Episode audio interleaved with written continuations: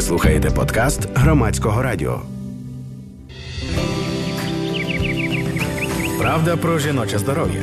Програма, де немає місця сорому. Правда про жіноче здоров'я у прямому ефірі на громадському радіо. Я її ведуча Анастасія Багаліка. Сьогодні мені допомагатимуть звукорежисерка прямого ефіру Юлія Соганчі, гостьова редакторка Катерина Мацюпа, редакторка програми Руслана Кравченко. І ми будемо говорити сьогодні про грудне вигодовування. Але е, наша підтема у глобальній темі грудного вигодовування це гормони. Гормони, які е, регулюють лактацію, гормони, як е, наша е, в цілому гормональна система організму реагує на лактацію, що і як змінюється до грудного вигодовування, під час грудного вигодовування, після нього. У цьому нам допоможе розібратися наша гостя Наталія Домбровська, кандидатка медичних наук, лікарка-ендокринологиня. Доброго вам дня, пані Наталю. Здравствуйте. Як нас чуєте? Чи все добре? Да, отлично слышу.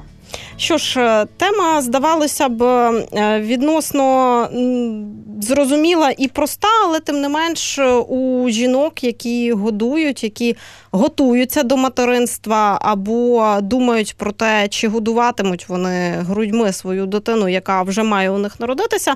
Часто виникає багато питань щодо грудного вигодовування, і я помітила таке, що досить е, рідко е, ми, жінки, дивимося на грудне вигодовування як на гормональний процес. Ми там думаємо про це в якихось інших категоріях. Чому так сталося? Як ви вважаєте?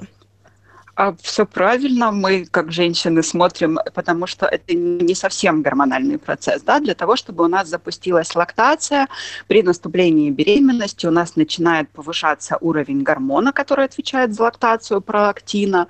Его количество увеличивается, плюс в беременность увеличивается количество эстрогенов. И когда мы рожаем, у нас эстрогены падают вместе, в общем-то, с, с родами, а пролактин остается еще повышенным, и у нас стартует лактация. То есть это как бы такой подготовительный гормональный период к кормлению.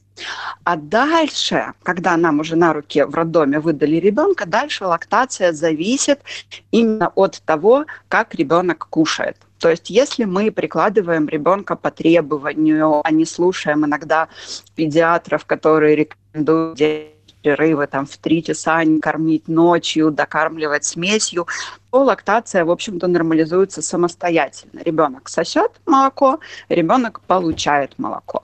Поэтому дальше у нас гормоны играют не такую уж важную роль в обеспечении этого процесса.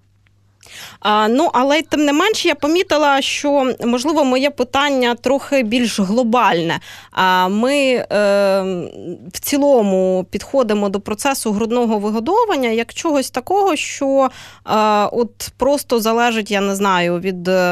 Е, нашої спадковості, конституції. От я прям збирала міфи, які е, транслюють там в соцмережах, продають з вуст в уста жінки між собою, готувалися до ефіру. До речі, один з таких стереотипів міфів ми е, собі вибрали і там е, підготували невеличкий запис для того, щоб його спростувати. Е, але я часто чула е, від жінок якісь такі тези, які в цілому вказують на те, що ну не схильне там, я не знаю, е, суспільство чи е, жінка, чи в цілому е, не знаю, людина, яка хоче дізнатися щось більше про лактацію, розбиратися в цьому як в процесі біологічному, хімічному, гормональному, а схильна це пояснювати якимись міфами і стереотипами.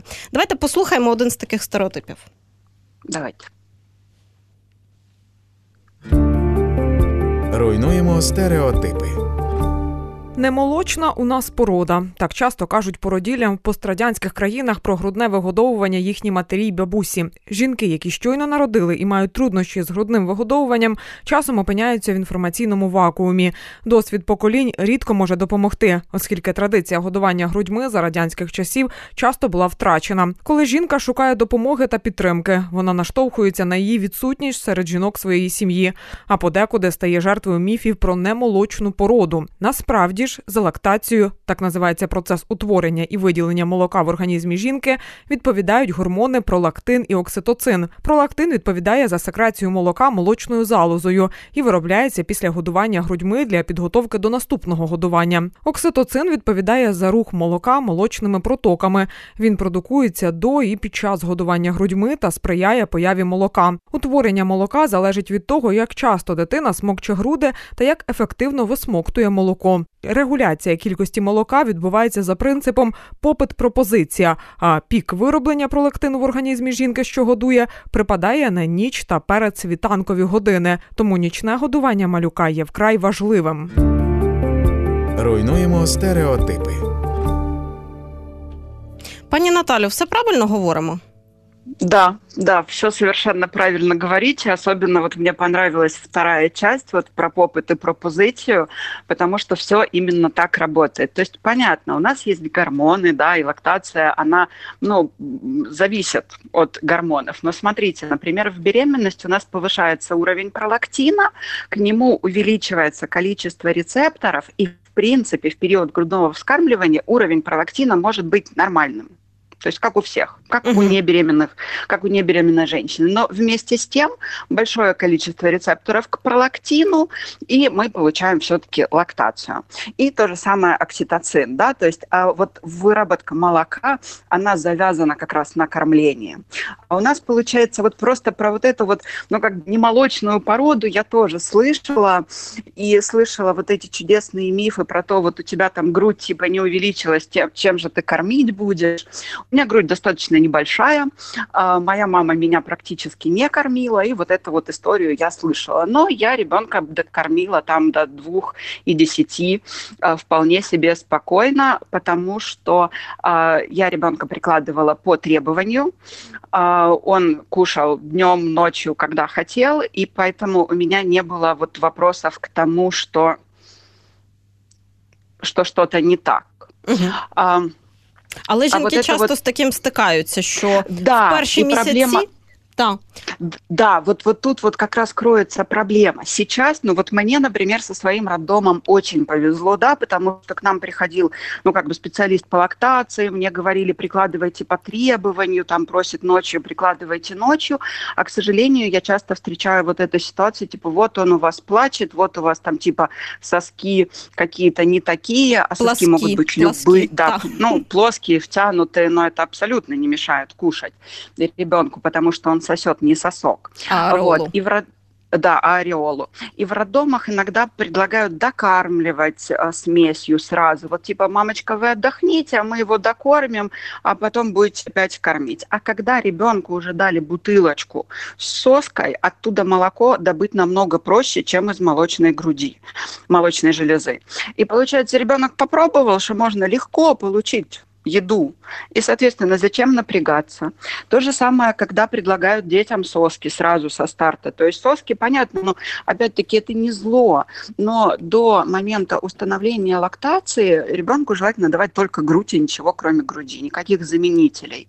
И в итоге получается соски, бутылочки, докармливать, потому что кому-то показалось, что ребенок набирает недостаточное количество веса, а на самом деле там 125 грамм в неделю это абсолютно достаточное количество веса до набора. И в итоге, типа, мы облегчаем жизнь мамам, и раньше заканчиваем грудное вскармливание, потому что ребенок не сосет молоко, молоку зачем вырабатываться. Поэтому вот этот миф про молочную породу, там какие-то не такие соски, маленькую грудь, это э, ну вот гипогалактия, это малое количество молока, это очень очень редкое состояние. То есть практически, фактически каждая женщина может кормить грудью. Це говорить лікарка ендокринологиня, кандидатка медичних наук Наталія Домбровська у ефірі програми Правда про жіноче здоров'я. Ми говоримо наживо. Нам можна телефонувати 0800 750 490, номер телефону прямого ефіру, або ж ставити запитання у вайбері на 067 67 404 76. Зачитаємо їх у прямому ефірі. Ну а ми говоримо сьогодні про грудне вигодовування у розрізі гормонів, що відбувається нашому організмі до, під час, після. І от е, хотіла е, перейти вже до цієї теми. Ми, здається, розписали і проговорили механіку того, що і як е, регулює лактацію, що і на що впливає. Але є ще такий е, блок окремий, мені здається. Е, він, начебто, пов'язаний з грудним вигодовуванням, але ну трошки трошки окремо. Те, що відбувається е, в нашому організмі е, під час лактації, але не пов'язане безпосередньо з годуванням дитини. Це всі інші процеси, в тому числі і наше самопочуття фізичне, психологічне, що і на що впливає. Чи могли б ви пояснити? Могу. Ну, практически, это, знаете, мой конек, да, мой конек-горбунок. А в период беременности это для женщины достаточно сложный период.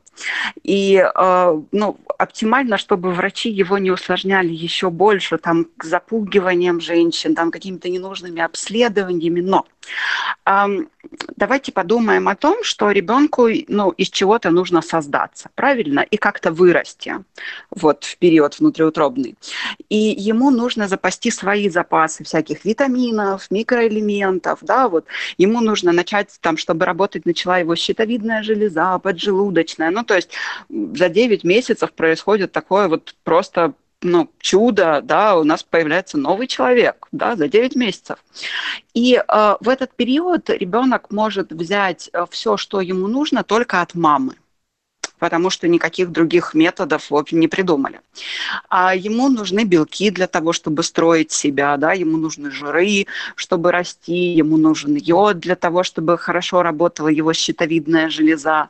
А в третьем триместре беременности ему нужно железо а, достаточно много, потому что он в третьем триместре а, беременности накапливает свое депо железа и свое депо витамина В12, с которыми он войдет в жизнь, да, и фактически там первые шесть месяцев своей жизни, когда он будет исключительно на грудном вскармливании, вот эти запасы, которые он запасет в беременность, они ему очень помогут.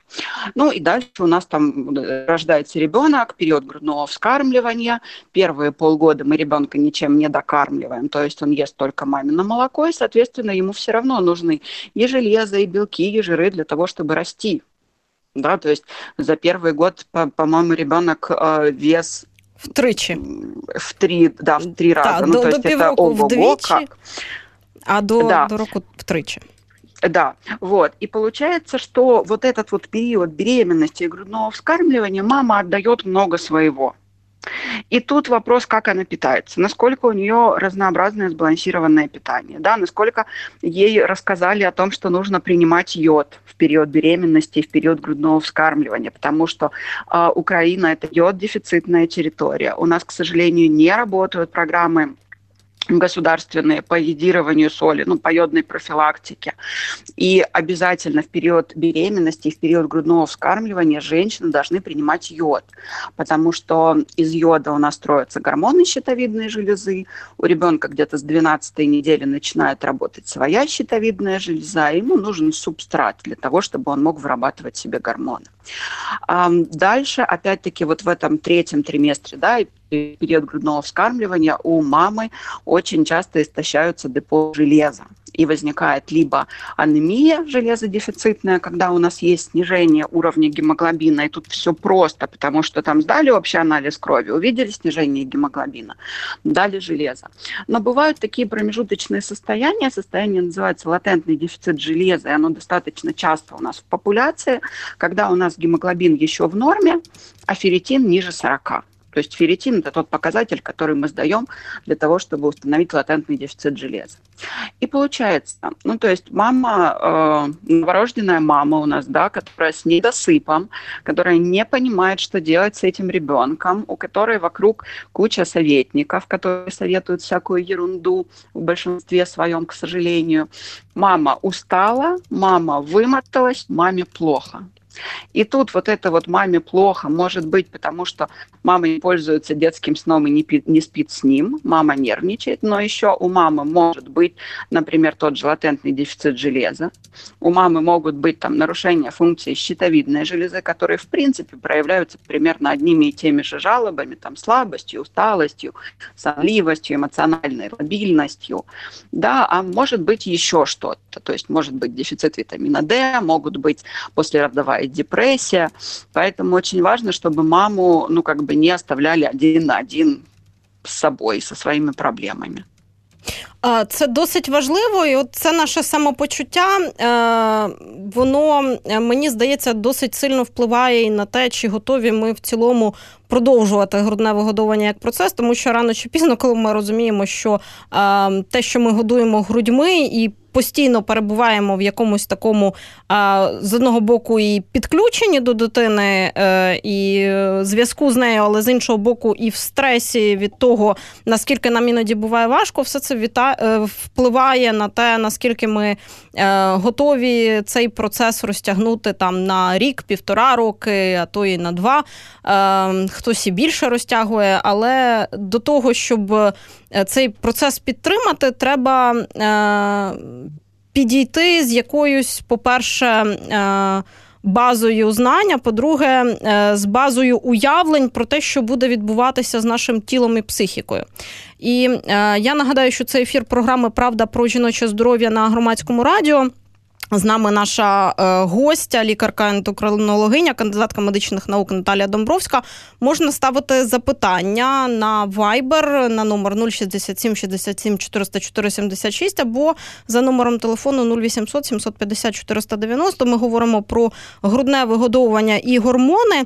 Я е, запитала, наскільки все е, те, що відбувається в нашому організмі, впливає на наше самопочуття. Це правда, що е, високий рівень пролактину якимсь чином е, підвищує нашу втомлюваність і провокує там, наприклад, не знаю, певний стан, який нам нагадує депресивний. А, ну, нет, я, наверное, вот с этим не соглашусь, а, особенно, ну, если мы говорим, опять-таки, в разрезе кормящих женщин, да, то есть а, в, во время беременности и во время грудного вскармливания у нас пролактин повышается достаточно высоко. И, ну, вот было бы странно, да, вот если бы такая физиологичная функция наша, как кормление детей грудью, приводила к тому, что мы себя плохо чувствуем. То есть вот это вот, ну, как бы неприятное последствия от пролактина. Обычно это у нас э, женщины не беременные и не кормящие, но там у нас пропадает цикл в начале, там угу. молоко из молочных желез, и вот только потом может быть какая-то вот эмоциональная штука. Тут э, вот когда есть такие жалобы, я бы все-таки проверяла функцию щитовидной железы, потому что это более вероятно.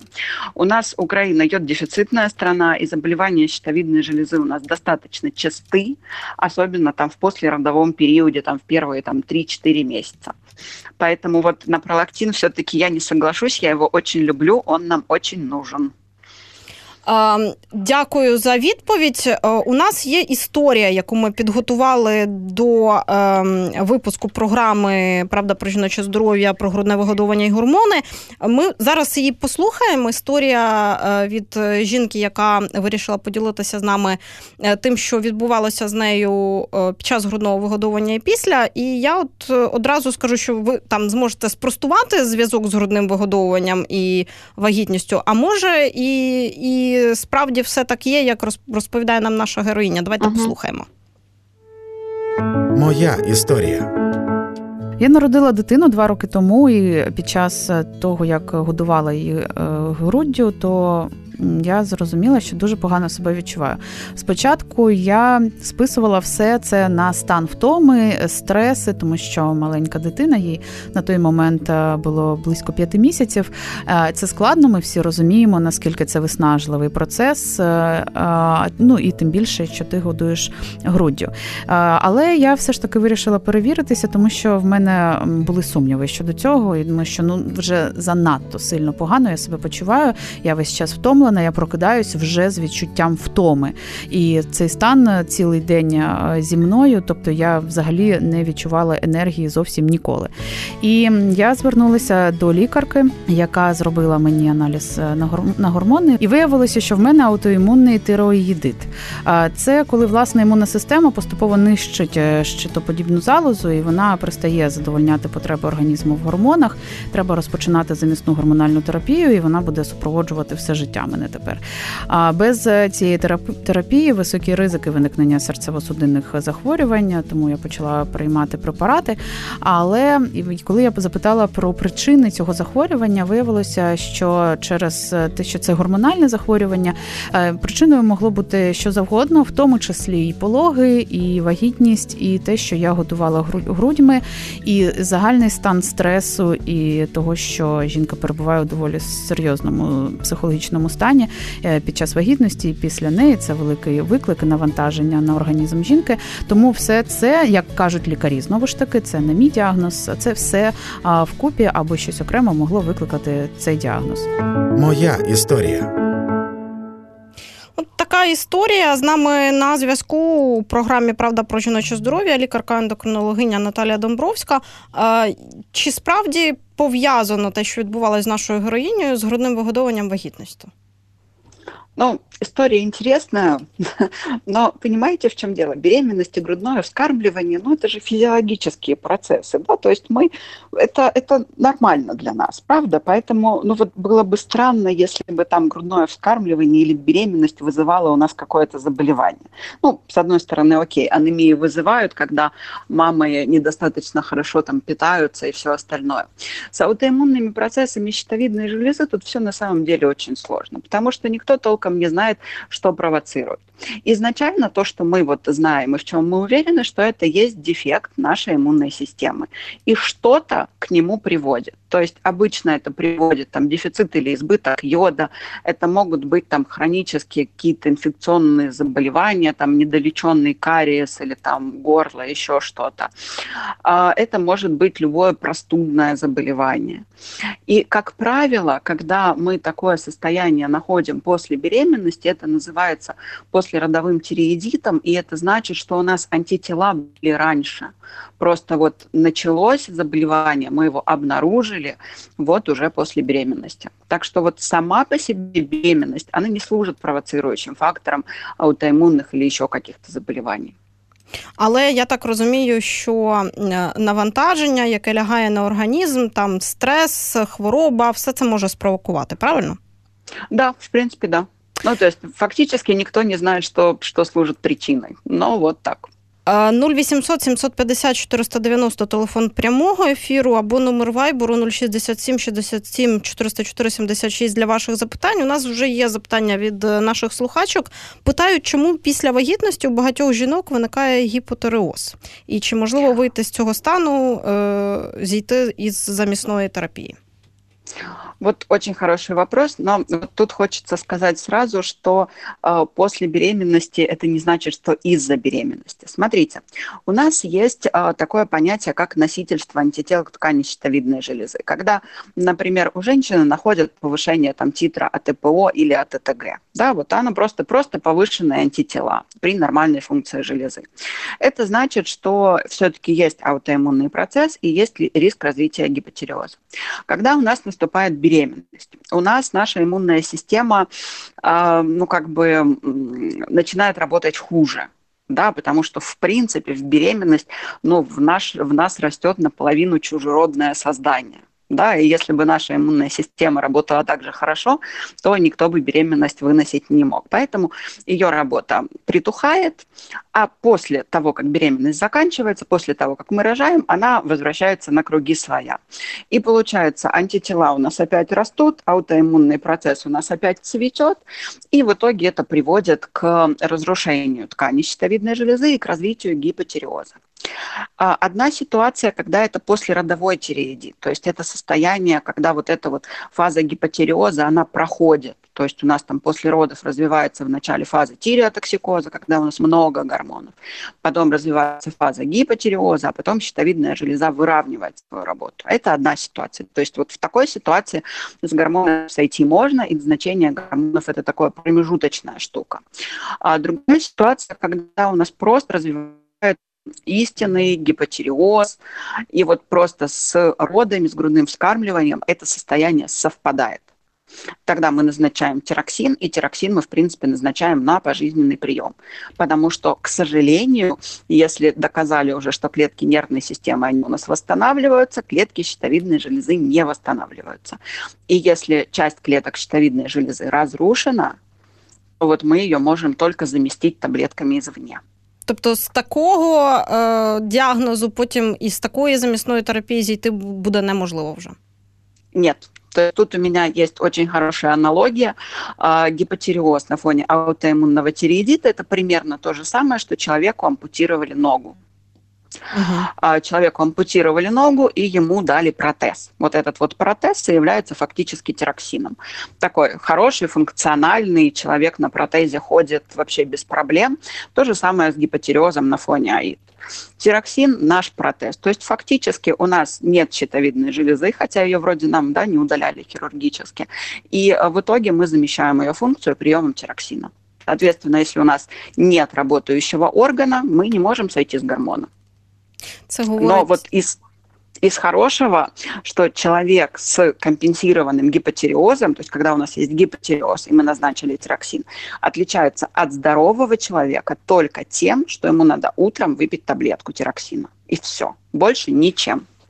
Це говорить лікарка-ендокринологиня Наталія Домбровська у ефірі програми Правда про жіноче здоров'я. Ми говоримо сьогодні про грудне вигодовування і гормони, а також е, про міфи, стереотипи е, і правду в цьому всьому процесі. Е, у нас є наступне запитання від наших е, слухачок. Е, питають, якщо у мами хронічна наркова недостатність, чи можна годувати грудьми? Не знаю наскільки з гормонами пов'язаний цей процес, але от таке запитання. І чи можуть в цілому високі показники наркових проб потрапити дитині в молоко? І взагалі якісь підвищені показники в організмі матері, чи вони через молоко передаються дитині? Ну, кое-что, понятное дело, передается ребенку, поэтому у нас есть там ограниченное количество препаратов, да, которые мы назначаем кормящей женщине. А, значит, по поводу хронической почечной недостаточности, ну, как бы вот э, не знаю, к сожалению, потому что я не работаю с такими пациентами, и я вот не знаю, противопоказано им кормление грудью или нет, но это нужно уточнить у своего лечащего врача. По-моему, у нас ну, практически не существует заболеваний, при которых нельзя кормить грудью, да, там исключение, понятно, там рак, когда женщине нужна химиотерапия или еще что-то, а если там какие-нибудь эндокринные заболевания, там, то мы, э, ну, кормим без проблем, даже если принимаем какие-то препараты. А вот по поводу надпочечниковой недостаточности надо спрашивать у своего нефролога. Але все ж таки є такі стани, такі препарати, які, якщо мама приймає пожиттєво, то вона е, грудне вигодовування для неї не є бажаним, тому що препарати через молоко потраплятимуть е, дитині. Правильно? А, нес, ну, несомненно, есть такие препараты, но обычно на грудном вскармливании, если женщина хочет кормить, доктор обязан помочь ей в этом и найти препараты, которые можно принимать при грудном вскармливании. Фактически вот эта вот доля э, препарата, которая попадает там в грудное молоко, она очень маленькая и, ну, практически ребенок ее не ощущает. Но все-таки исследований больших не проводилось, поэтому мы э, на эту тему немножко обеспокоены, такие вот, ну, пере... нам надо подумать, пересмотреть. Но если женщина хочет кормить, всегда можно найти выход из ситуации. Запитання вдогонку про е, гіпотеріоз. Якщо щитоподібна залоза ціла, людина нормалізувала спосіб життя, стрес, харчування, шкідливі звички і показники вирівнялися ТТГ, Т3, Т4 прийшли в норму без замісної терапії. Таке можливо? Да, конечно, возможно, потому что у нас же гипотиреоз может быть гипотиреоз как заболевание, плюс это может быть гипотиреоидная фаза какого-нибудь из тиреоидитов, когда ну вот фаза, она проходит, да, и гормоны нормализуются, плюс первично это могло быть там типа субклинический гипотиреоз, когда у нас там слегка повышен ТТГ, который на самом деле вообще не был повышен. Да? То есть, например, там ТТГ от 4 до 10 мы практически никогда не лечим, потому что в большинстве случаев, а, когда мы пересдаем гормон там, через 3 месяца, оно нормализуется самостоятельно, вообще без нашего вмешательства. То есть такое вполне может быть. Лікарка ендокринологиня Наталія Домбровська з нами в ефірі програми Правда про жіноче здоров'я. Грудне вигодовування і депресія. Чи існує тут е, взаємозв'язок і до чого тут гормони в цьому процесі? Ну, вот прям такого, что грудное вскармливание вызывает развитие депрессии, да, все-таки нет. Да, ну, опять-таки, было бы странно, если бы наш физиологический процесс приводил к развитию депрессии. Но э, у нас сейчас такая ситуация, что вот новорожденные мамы, они фактически остаются, знаете, один на один э, с, ну, вот со своим материнством. Да? Хорошо, угу. если там муж помогает, или там хорошо, если там родители помогают, они встревают со своими советами. Но в большинстве своем получается как? Когда ты беременная, все интересуются, как у тебя дела, не купить ли тебе фруктов, не гуляла ли ты, хорошо ли ты кушаешь. Как только рождается ребенок, про тебя все, все начинают забывают. спрашивать, да, все начинают спрашивать, а как ребеночек, а как ребеночек, а ты становишься невидимкой. Да. И в итоге получается, женщина остается один на один, женщина не понимает, что делать с этим ребенком, да, а вот даже, ну, я, да, человек там с высшим медицинским образованием, когда у меня появился сын, я, ну, фактически там первый раз, да, вот это ребенок, которого я видела вблизи э, в большое количество времени, да, хотя я там педиатрию учила и все остальное, но это тоже был такой как бы, вопрос, а что вообще с ним делать, что, что происходит. А, поэтому тут скорее вот вопрос э, в страхе, в непонимании, в отсутствии помощи. И вот то, что женщину перестают замечать. Да, уже у, у новорожденной мамы никто не спросит, как ты. Новорожденной маме практически никто не принесет подарок какой-нибудь. Да, все, все сразу тащат подарок ребенку, который ему абсолютно не нужен. А, поэтому тут вот а, депрессии, они достаточно частые, но они не как эм, ну вот истинное там депрессивное нарушение, да, а после родовые депрессии, когда женщина просто не понимает, как справляться с тем, что происходит вокруг.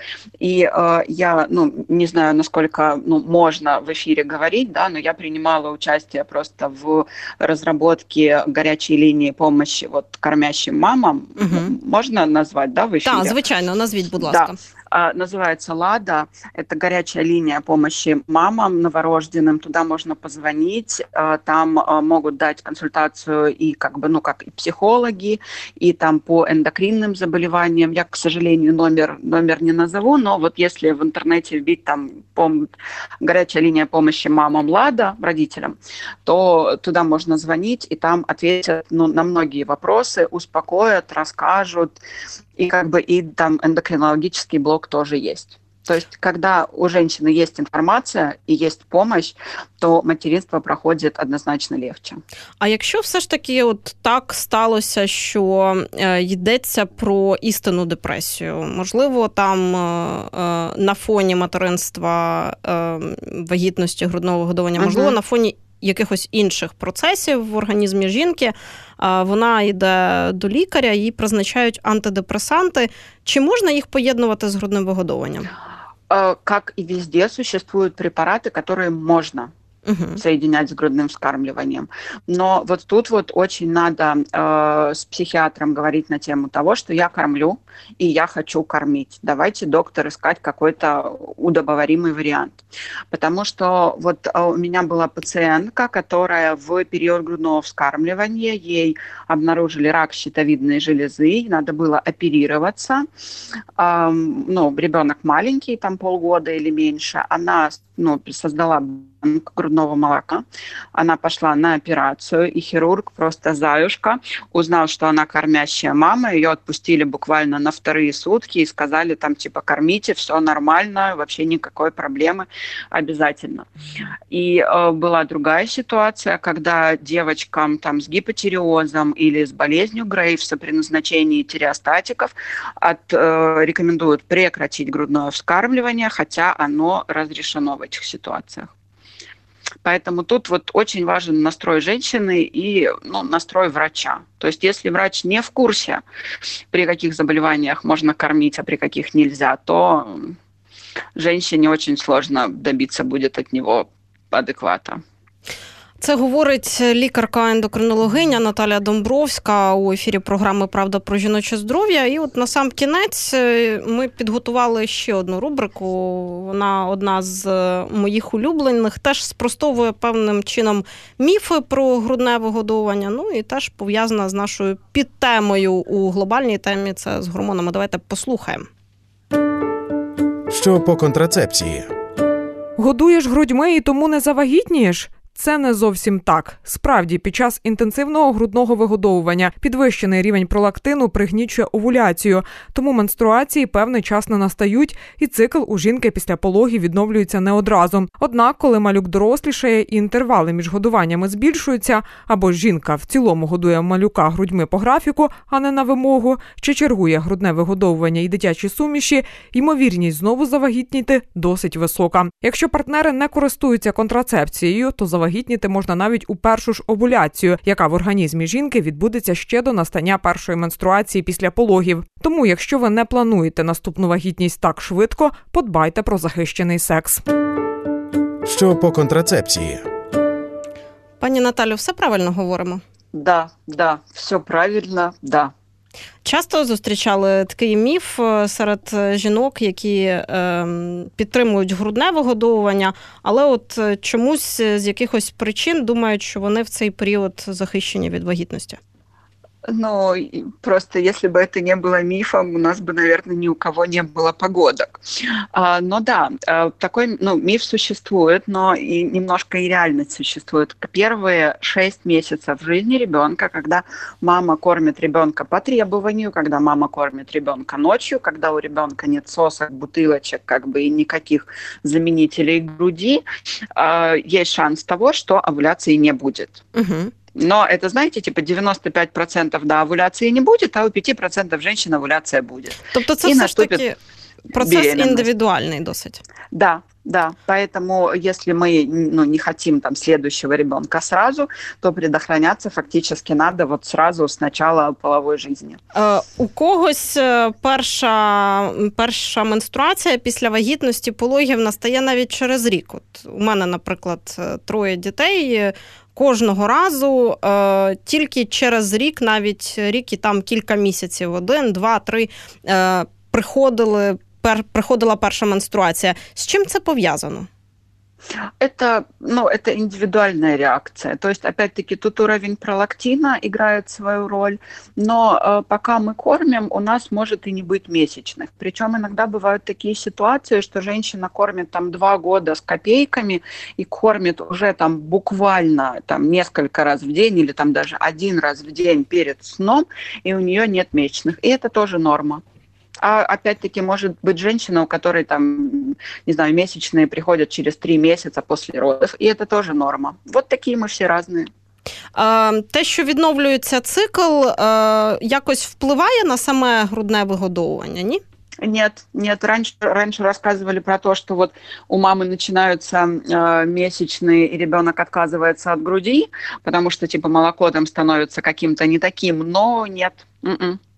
То есть тут бывают просто вопросы в периоды интенсивного роста ребенка, когда он начинает, вот знаете, вот типа висит на груди, Угу. да, вот ему нужно, ну, как бы раскачать молокозавод для того, чтобы ему дали больше молока, потому что он интенсивно растет. А обычно, когда вот ребенок начинает висеть на груди, советчики вокруг говорят, а, ему молока не хватает, все надо докармливать. А все физиологично. Ну, то есть ребенок себе продуцирует больше молока. И надо немножко запастись терпением. Щоб е, завершити цю розмову у ефірі у програмі Правда про жіноче здоров'я, поставлю от на останок таке питання: чи є щось про е, гормональні процеси в нашому організмі під час е, до і після грудного вигодовування, про що ми забули поговорити, але це вам здається важливим? А, вот вы знаете, наверное, про гормоны нет.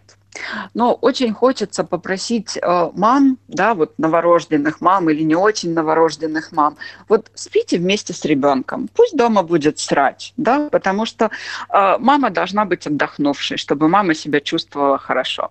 И очень хочется напомнить о том, что во время грудного вскармливания нужно принимать йод да, там по 200 микрограмм весь период грудного вскармливания. И желательно через три месяца после родов сдать общий анализ крови и ферритин, потому что латентные дефициты железа, они достаточно часто у нас и в популяции, и у беременных, и у кормящих женщин. И очень хочется обратить внимание, что норма ферритина не 10, как написано будет на лабораторном бланке, а 40. И если у кормящей женщины ферритин ниже 40, то ей нужен дополнительный прием препаратов железа, чтобы она чувствовала себя лучше. Вот, от, от це.